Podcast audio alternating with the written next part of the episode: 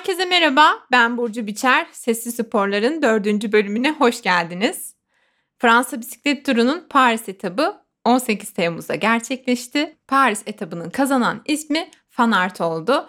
E, Fanart, Cavendish'in 35. etap rekorunu kırmasına izin vermedi ve etabın galibi oldu. İkinci sırada ise Philipsen yer aldı. Cavendish ise üçüncü sırada Paris etabı podyumunda yerini aldı. Genel klasmanda ise Pogacar sarı mayonun sahibi oldu. Zaten yarışın ortalarından itibaren belliydi bu durum. Kendisi aynı zamanda tırmanış klasmanının da mayosu olan beyaz mayoyu kazandı. Vingegaard ikinci, üçüncü sırada ise Richard Carapaz yer aldı. 2019 Giro İtalya'nın galibi, 2020 İspanya bisiklet turunun ikincisi ve 2021 yılında Fransa bisiklet turunun üçüncüsü olarak kariyerinde güzel bir tablo şekillendirdi. Aynı zamanda Karapaz Fransa bisiklet turundan 5 gün sonra gerçekleşen olimpiyat yol yarışında olimpiyat şampiyonu oldu. Ekvatorlu bisikletçi güzel bir kariyer tablosu çıkardı kendisine. Paris etabı Fransa bisiklet turu için görkemli bir etap aslında. Paris Fransa'nın hatta Avrupa'nın önemli bir kültür merkezi. Yer vermek istediğimiz çoğu müzisyen de Paris doğumluydu. Dördüncü bölüm için klasik müzik mi, elektronik müzik mi konuşsak diye ya da hangi müzisyeni alsak, Yo-Yo Ma mı, Pierre Henry mi derken Daft Punk'ta karar verdik ve dördüncü bölüm konuğum Manyetik Band olarak da bildiğimiz Artemis Günebakanlı. Hoş geldin Artemis. Hoş buldum. Merhaba nasılsın Burcu? İyiyim. Çok sıcak. Sıcak evet. Ama bir şekilde halledeceğimizi düşünüyorum programı. Peki Daft Punk'tan bahsederken bu bölümde Daft Punk'ı çünkü Daft Punk Paris e, kökenli Paris bir... doğumlu evet, Evet. Paris'in clubbing sahnesinden çok beslenmiş bir ikili. Thomas Bangalter ve Guimanel de Omem Cristo 87'de lisede tanışıyorlar. Lise Carnot gittikleri lisenin adı. Mezunlar arasında da böyle Jacques Chirac, Jean Reno, Guy Debord, Gilles Deleuze falan gibi önemli isimler var. Hatta böyle Wikipedia'da birazcık bakarken lisenin fotoğraflarına çok güzel bir camlı bir salon gördüm. O salonu da Gustav Eiffel yapmış falan yani bayağı 1800'lerde kurulmuş. Böyle artık bir sonraki Paris e, gezimde yakında olursa eğer hani gidip görmek istediğim yerler arasına katıldı. Böyle bir okulda tanışmışlar. Tanıştıktan sonra yanlarına e, Loran Brankovitz'i de alıp Indirak grubu Darlin'i kurmuşlar. Kısa süre içinde dağılmış bir grup birkaç şarkı yayınlamış ama o yayınladıkları birkaç şarkı Melody Maker gibi dergilerde de kendilerinden bahsedilmesini sağlamış aslında. Çok iyi bir yorum almamışlar. Böyle biraz saçma sapan punk gibi bir şey gibi falan demişler yazıda. İşte daft şeyini kullanmışlar sıfatını. Daft ve punk kelimelerini yan yana gördükleri zaman onlar da "Aa, bu güzel grup ismi olur deyip e, Tekrar. hayatlarına Daft Punk olarak devam etmeye karar vermişler. Sonra Darling grubunu dağıtıyorlar. Beraber kurdukları Brankovic kariyerine kardeşinin grubu Phoenix'le devam ediyor. Onlar da bayağı e, ilerliyorlar daha sonra. Bu ikili de Daft Punk adını alıp e, standart rock formasyonunu bırakıp drum machine'ler, synth'lerle oynamaya girişiyorlar. O dönemde 90'ların başındayız. Tekno rave'leri çok gözde Paris'te. New York, Chicago, Detroit'ten gelen müzikler, tekno ve house popüler. Sabaha kadar e, sürüyor rave'ler. Bunlar tabii her zaman çok legal rave'ler değil bunlar. Bir yandan işte e, madde alışverişinin de e, bolca olduğu, e, sık sık polislerin bastığı, bol maceralı, Evet. bol maceralı ortamlar. Hı hı. Bangalter ve Emmanuel de Omem Cristo da bu e, ortamların gediklisi diyebiliriz aslında. Burada Doğan Clubbing sahnesi e, işte hafta sonları Bastille'deki plakçılarda e, house albümleri ediniyor. Oradan böyle giderek bir komünite diyelim, bir topluluk birbirini tanıyan oluşmaya başlıyor. Ve böyle hani şey gibi Ya yu- bir- yuvarlanan bir kar topu Evet. gibi büyüyerek orada içinden daha sonra işte birçok başka ismin de çıkacağı bir müzik sahnesi Hı hı. şekillenmeye başlıyor. Yani- Paris merkezli. Evet Paris merkezli. Ya zaten Fransa'nın elektronik müzik tarihine baktığımızda çoğu şey bir anda olduğu gibi ortaya çıkmamış. Üzerine eklenerek işte birçok etmeni içine katarak e, son halini almaya çalışmış. Son hali demek de doğru olmaz aslında ama o döneme damgasını vuran bir tür diyelim. Daft Punk'ın kendileri daha çok nasıl tanımlıyor dediğimizde isminden de anlaşılacağı gibi işte Daft kelimesi geliyor ve punk kelimesi geliyor. Önceki yaptığı müzikle çok alakalı mı bu müzik diye düşünüyorsun ve aynı zamanda French House diye bir müzik ortaya çıkıyor. Evet yani Fransızların aslında böyle bir PR çalışmasında kullanılan bir cümle. İşte French Touch işte Hı hı. biz e, house müziğe bir Fransız dokunuşu ekliyoruz falan gibi. Fnac diye bir müzik mağazası vardır Fransa'da. Onlar bir reklamlarında kullanıyorlar aslında. Daha sonra bu Fransa dışında da çok tutuyor ve işte Fransa menşeli house'a yakın elektronik müzik sanatçıları genel olarak French House, French Touch olarak adlandırılmaya başlıyor. Burada Şey çok ilginç. Hani bir müzik tarzını herhangi bir müzik terimiyle ya da ses terimiyle o dünyadan bir terimle kelimeyle açıklamak değil de coğrafi konumla o durumu tanımlamaya çalışmak ilginç bir durum. Yani Evet. çoğu şeyde böyle ama buradan bir müzik türü çıkıyor. Amerikan cazı veyahut da işte ne bileyim Orta Doğu müziği diyoruz ama Orta Doğu popu demiyoruz. Burada coğrafyanın etrafında şekillenmesi müziği benim biraz dikkatimi çeken bir detay. benzer bir şey olarak işte. Detroit House falan gibi şeyler geliyor aklıma. Evet yani çok Fransa'da bunun bu kadar disco ile karışması Hı hı. vesaire niye burada oldu bilmiyorum. Peki. Bilmiyorum. French House'un e, alameti farikası diyelim yani belki birazcık farklılaştıran yanı ne olabilir? Amerikan dans müziğini House'la birleştiriyorlar. Filtre ve phaser efektlerini çok kullanıyorlar. Daft Punk'ın da ilk albümlerinde çok öyle. E, ve böyle hani bu bir anlamda French House'un imzası gibi oluyor. Daft Punk'ın yanında Cassius, Etienne de Crécy gibi isimler de var.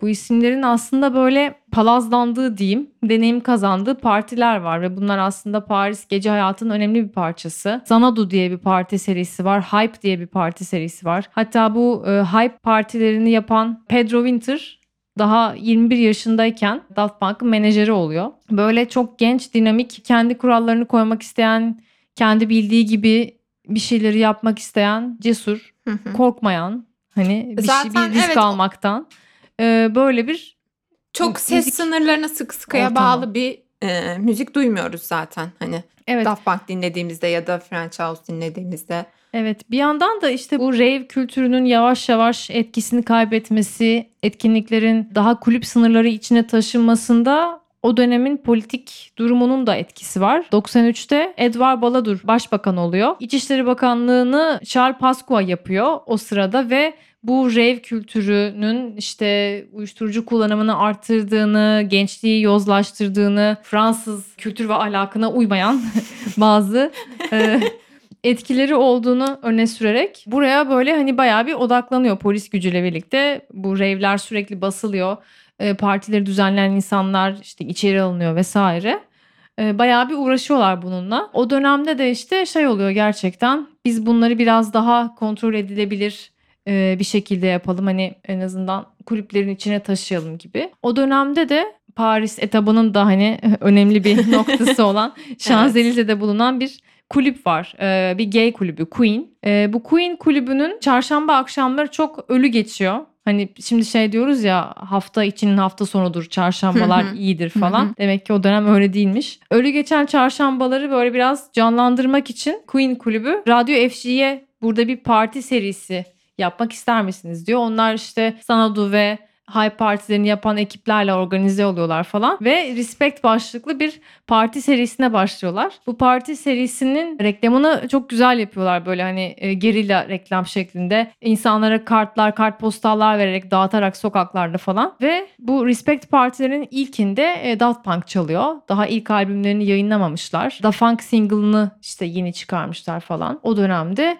ve böyle hani Şanzelize boyunca çok uzun sıralar olduğu kulübe girmek için anlatılıyor. Fransa halkının bütün aykırı eylemlere aç olduğu bir dönem. Öyle. Fransa halkı kültür sanat etkinliklerini çok seviyor zaten. Yani birçok şeyin biletleri işte ne bileyim operadan tiyatroya her türde konserlerden minik performanslara çıktığı an bitiyor yani. Çok görmek istediğim bir şey varsa hakikaten gidip e, bilet çıktığı gün sıraya girmem falan gerekiyor yani. Evet. Bütün etkinliklere, bütün kalabalık etkinliklere yani bisiklet etapları da oldukça yoğun bir Hı hı. ilgiyle devam ediyor. Pandemi sürecinde olduğumuz dönemlerde bile yol kenarları oldukça kalabalıktı.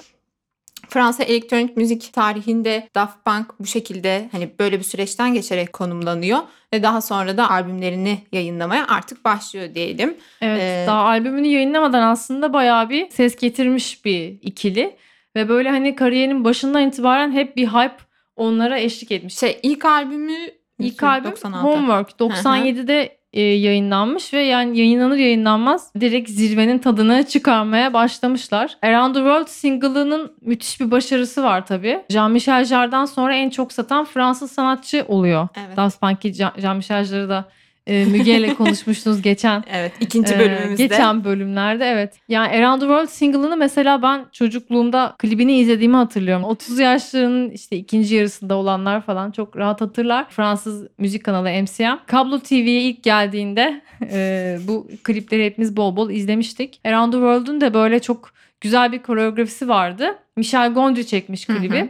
Ve böyle işte şey diyor. Müzik videolarında hep sanki müzikle çok bağlantılı değilmiş gibi bir koreografi fark ediyorum ben ama orada işte o senkronize yüzücüler, Evet. o boneli kızlar, e, işte robotlar, Hı hı. mumyalar mı vardı? Mumya gibi bir şeyler vardı gibi hatırlıyorum. İskelet kıyafeti İskelet, giymiş. ha, iskelet kıyafetli vardı, dansçılar evet. vardı falan. Hepsi aslında böyle müzikteki bir öğeyi işaret Temsil ediyor. ediyor. Evet. hı. Ve böyle ona göre bir koreografi yapmış falan. Çok dikkat çekici ve acayip akılda kalıcı. Ve ince düşünülmüş bir evet. e, klip gerçekten. Ee, böyle zaten yani hani benim bile çocuk zihnime bayağı kazınmış bir müzik ve oradan sonra hikaye zaten e, o zamana kadar belki daha Paris özelinde ya da işte Fransa ve civar lokallerde ilerlerken o dakikadan sonra çok dünyanın gözü önünde devam ediyor. Hı hı. Ee, hatta işte dedik ya az önce menajerleri olan Pedro Winter bayağı bir burnout yaşıyor. Yani şehirden şehire hangi şehirde olduklarını bilmedikleri artık dönemler olduğunu söyleyen bir işte bir bardayım, neredeyim bilmiyorum hangi şehirdeyim hatırlayamıyorum. Hatırlayamadığım birkaç saniye oluyor ve o beni çok korkutuyor artık falan gibi hani o kadar popülerite ve hani dünyanın her yerine ulaştıkları bir dönem. Tabii böyle ekipmanın falan da önemli olduğu bir şey. Hani synthesizer'lar, drum machine'ler kullanıyorlar. İşte Roland 909'lar, 808'ler falan. Böyle şey yani bayağı e, büyük valizlerle seyahat ettikleri de bir dönem. Çünkü Yani- böyle tam dijitalleşmenin Evet. öncesinde falan.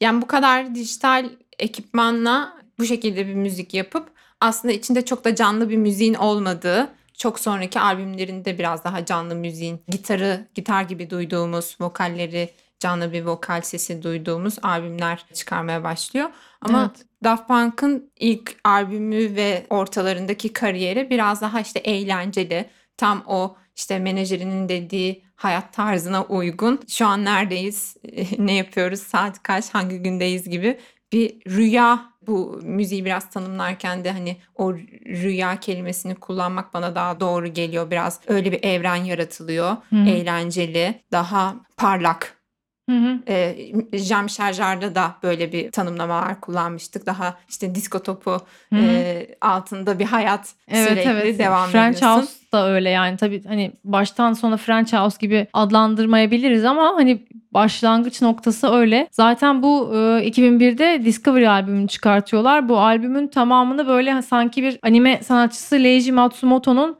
bir animesinin soundtrack'iymiş gibi Hı hı. e, kurgulayıp işte hani oradan yayınladıkları single'ların videoları olarak da bu animeden görüntüler kullanıyorlar. Gerçekten böyle hani baştan sona e, bir konsept olarak düşünülmüş. İnsanı bu dünyadan alıp başka bir galaksiye götüren, Hı hı. e, buradaki gerçeklikten koparan ve böyle yine efektli vokallerle, bol ototune'lu vokallerle işte imza soundlarını devam ettirdikleri bir albüm ve orada tabii yani büyümeye devam ediyor. Her yaptıkları albümle ünleri büyüyor. Müzik tarihinde belki kapladıkları yer büyüyor, ağırlıkları büyüyor. Büyüyor da büyüyor. Her albümle ünleri büyüyor dedik aslında sadece 4 albüm yayınladılar ve bence hani 4 albümle eriştikleri alan ve kapladıkları yer Oldukça büyük. Oldukça büyük evet yani hani bu, bunu bu ölçüde yapan hani artık efsaneymiş gibi andığımız isimler Nirvana'sı falan gibi. Evet. Yani çok doğru bir an, doğru an, doğru zaman, doğru yerde o çıkışları yakalamak da önemli. Fransa'nın öyle bir dinamiğe de ihtiyacı vardı. Çünkü elektronik müzik tarihi o süreci başlattı. Köklü bir elektronik müzik tarihi olduğu için Daft Punk'ın üzerine eklenip eklenip geldiği süreç aslında tam da Daft Punk'ın yarattığı dünyanın çıkış noktasıydı belki de. Daft Punk şanslı bir şekilde doğru anda doğru bir hamleyle çıkış yapmış ve onu sürdürebilmek de önemli tabii. Sürdürmüş oldu. Doğru anda doğru etkileri birleştirmiş gibi bir Evet. yandan. Yani Amerikan müziğine çok dayıyor Evet. sırtını. Çünkü Ama hani Amerika'da- kullandığı yani kendi imzası haline getirdiği şeyler evet onun hani kendi sesini oluşturmasını sağlıyor. İşte o yüzden coğrafi konumla tanımlanan bir şey var. İşte Fransız dokunuşu dediğimiz yoksa çok da önceleri Amerika'da olan şeyler işte şik vokalistinin Get Lucky'de devam etmesi ve artık orada da Amerikan dokularını biraz daha duyduğumuz bir müziği de var bir yandan Daft Punk'ın. Fransa e, sınırlarından çok kolaylıkla çıkıyor ve ana akımı aslında etkilemek bile değil ana akımı kendisine dönüşüyor. Birçok albümde hani birçok single zaten zirvede.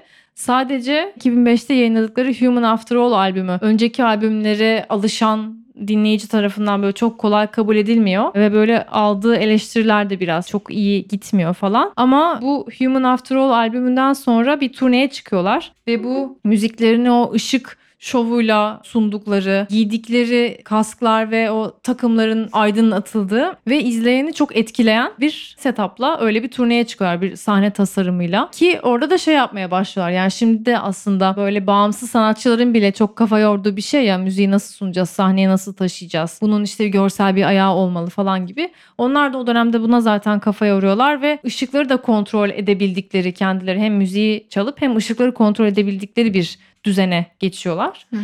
Ee, o turne acayip başarılı oluyor ve hani bir anlamda şey oluyor ya biz bu albümü hani canlı görünce anladık nasıl bir şey olduğunu gibi hani geriye dönük bir neredeyse özür dileme oluyor yani ikiliden. Ya biz e, sizin değerinizi bilememişiz. Anlayamamışız o bu canlı şovu bir can, bu canlı şovu görünce biz anladık şimdi he falan gibi bir şey oluyor. Zaten o dönemde de çok büyük bir isim.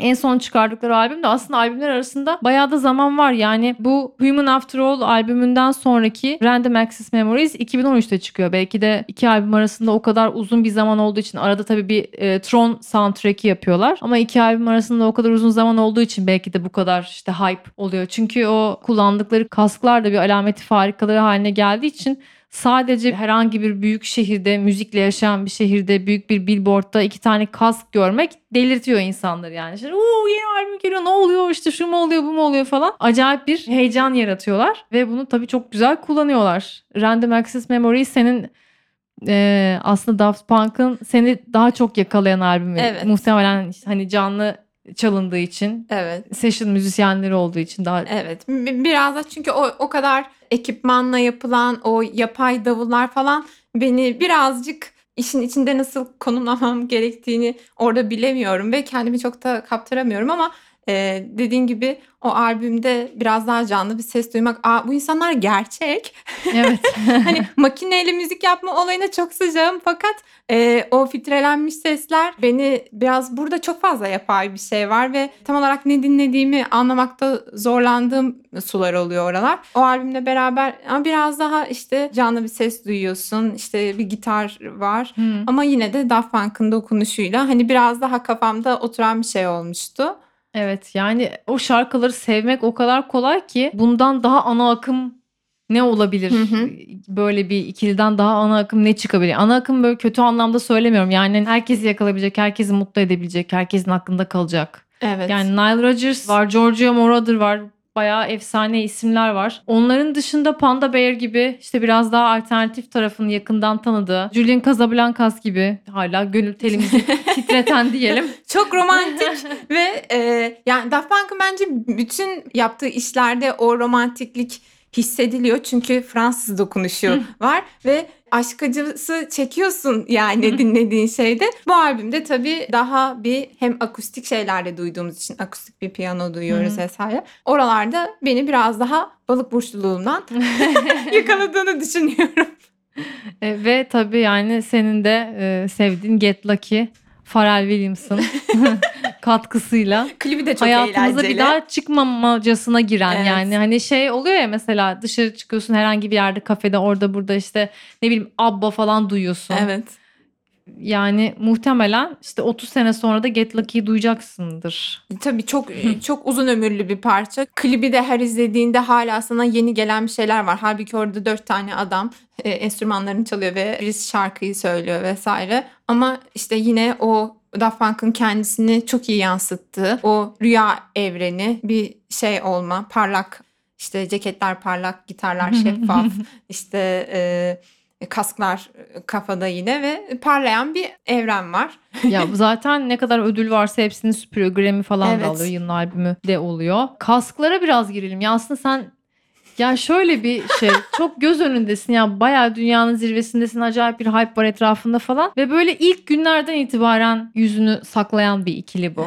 Sıcaklamıyor Ee, mı? Mutlaka vardır ona Bence ona albümler- uygun. evet albümlerin bu kadar aralıklı e, çıkmasının bir sebebi de ya biz sürekli kask mı takacağız diye düşünülen bir evre vardır. Bu aralıklı albüm çıkarma kariyerinde çok fazla boşluk olan müzisyenler bana Tarkan'ı da hatırlatıyor. Tabii Tarkan'ı anmadığımız hiçbir bölüm olmamalı. Olmamalı. Ya ilk günlerden itibaren aslında böyle hani daha ne bileyim işportadan alınmış gibi gö- görünen küçük hani kulaktan lastikli böyle maskeler takıyorlar en başta. Daha sonra işte o kask şeyine dönüyorlar. O kaskları da sonra upgrade ediyorlar falan. Ve böyle bir Robot, yüz... Evet. robot vari. Robot var evet. Kendilerini böyle hani robot gibi sundukları. Zaten e, sahnelerindeki tasarım onu çok destekleyen bir şey. Ve kısa zamanda da zaten hani dünyanın herhalde en çok talep gören canlı şovuna dönüşüyor Daft Punk konserleri. Çünkü çok iyi kurgulanmış bir şey var karşımızda. Yani sadece bunu ses evreniyle bize sunmuyor. Bakın evet biz böyle bir müzik yapıyoruz ve e, bu bu şekilde diye sunmuyor. Görseliyle işte kıyafetleriyle işte aynı şekilde Jean-Michel Jarre da o şekildeydi. Bütün detayları düşünen, müzikte çünkü sadece sesin olduğu bir evren değil, albümün çıkması, işte konserlerin olması, bunun bir gösteri alanının olması her detayıyla düşünülmesi gereken bir şey. Daft Punk da bence bunun en önemli örneklerinden. Evet. E, çok da etkili yani hani benim yaptığım benim grubumla ilgili e, LCD Sound System bir şarkı yazsa ben hani bu dünyadaki görevimi tamamladım deyip artık emekli olurdum diye düşünüyorum. Daft Punk is Playing at My House LCD Sound System'ın şarkısı. Çok da etkili bir grup yani gerçekten dans müziğin tarihinde ki en etkili 3 isimden biridir. Rahatlıkla bunu söyleyebiliriz. Evet o- olabilir iddialı ama iddialı konuşmak gerekiyor. E, şey zaten daha sonra da Daft Punk emekli oluyor. emekli. E, Dediğimiz gibi evet. Gerçi bu şarkıyla e, arasında bayağı var emekli olmaları arasında ama evet emekli oluyorlar. Son albümlerinden de bayağı zaman sonra yani bu senenin 2020'nin 2021'in başlarında ilk aylarında böyle yine duygusal bir video yayınlıyorlar. Arkalarını dönüp böyle gittikleri Asla müziklerine uygun olmayan bir du- duygu dünyası.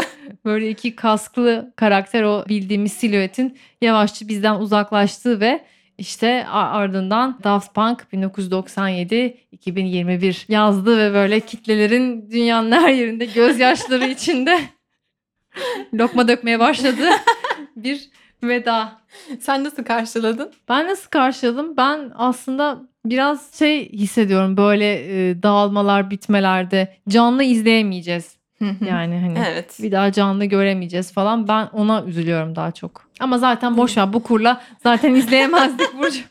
gerçekten çok zor olurdu bizim için. Gelip ya da yakın bir şeyde konser verseydi gidememek beni daha çok üzerdi. İyi ki dağıldılar diyorum. Evet, evet kendimize yontarak kendi açımızdan düşünelim.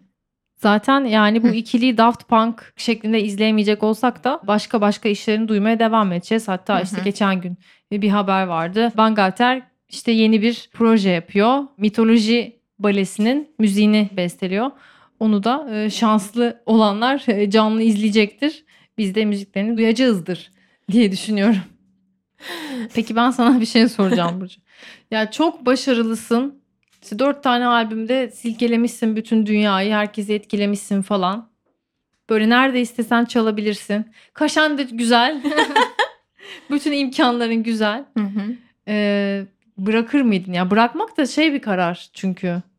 E, Ben cesaret iste- isteyen bir karar bence. Ya işte ben o cesareti aslında hani spor dünyasında da çok görüyorum. O tabii başka sebeplerde oluyor. Fakat ben o cesareti seviyorum ve beni o insanlarda biraz daha bağ kurduruyor ve ben ben de bırakırdım büyük ihtimal. Çünkü Ya yarattığın şeyin içinde hapsolmayan, onun sana e, bütün yaşamının çerçevesini çizmesini de istemeyebilirsin. O da evet, bir sebep olabilir. Ama yani hani ne bileyim bir yandan da zor. Hani çünkü ya muhakkak işinden ayrılmak bile zor ya. Hani böyle büyük bir çünkü yani kariyer kariyerin ötesinde böyle dev bir şirket gibi düşünelim bunu yani. Hı hı, Yani hı bunu bitirmek. Ya ama bu çok sürdürülebilir bir şey. Başka şekilde sürdürülebilir Evet. bir şey bence. Ve onun farkında oluyor genelde böyle insanlar. Ve bence başka şekillerde artık e, karşımıza çıkabilecek. Belki işte Daft Punk'ı yapan insanlarla belki başka başka şekilde karşımıza çıkacak. Ya da tamamen o insanlardan farklı başka bir sürdürülebilirlikle bizim karşımıza çıkacak bu müzik ya da başka bir duruma dönüşecek bir şey. Ben o yüzden üzülürüm ama büyük ihtimal ben de bırakırım diye düşünüyorum. Bilmiyorum ya. Belki Tadında ruhum... bırakmak Ben- diyebilir miyiz? E, evet tadında bırakmak diyebiliriz. Ben ruhunu şeytana satma evresinde çok kolay ikna olabilecek bir insanım zaten. E, bilmiyorum ya. Kariyerimin o evresine gelince düşüneceğim bunları. Tamam güzel o zaman tekrar konuşuruz. Ben bu müzik konusunda arkadaşlarıma falan hep şey soruyorum. Fatih Erdemci'nin Ben Ölmeden Önce şarkısı gibi tek hamlede bir kariyer mi? Yoksa hani daha popüler her yaz ya da her dönem şarkı ve müzik çıkaran ama çok standart işte çok da meşhur olmadan çok da akıllarda kalmayan bir müzik yapmak mı diye. Ben mesela Fatih Erdemci tarafındayım yine de. Ya, o tek şarkılık şeyler çok beni biraz üzüyor ya. İstemezdim yani öyle. Çünkü Ama bileyim, herkes hala biliyor mesela. biliyor ama hani sen ondan ibaret değilsin ya ne bileyim hani adın hani Ofaman Nalan kalıyor ya. Bu, bunu başka bir şekilde ya da programı kapattıktan sonra Neyse devam zamanında ederiz. bırakmak, yerinde bırakmak önemli diyerek Evet. tadında bırakmak Evet. diyerek Biz de programı bitirelim. evet bitirelim. Sesli Sporların dördüncü bölümünün sonuna geldik. Çok teşekkür ederim Artemis. ben teşekkür ederim. Çok keyif aldım. Eğlenceli oldu. Evet ben de çok eğlendim. Sesli Sporların Fransa Bisiklet Turu serisinin sonuna gelmiş oluyoruz bu şekilde. Birinci bölümden itibaren bana konuk olan, bana eşlik eden herkese çok teşekkür ediyorum. Hood Bey Stüdyosu'na çok teşekkür ediyorum. Punto ekibine çok teşekkür ediyorum. Böyle bir teşekkür serisi olsun bu da. Sesli Sporların sonuna geldik. Yeniden görüşmek üzere.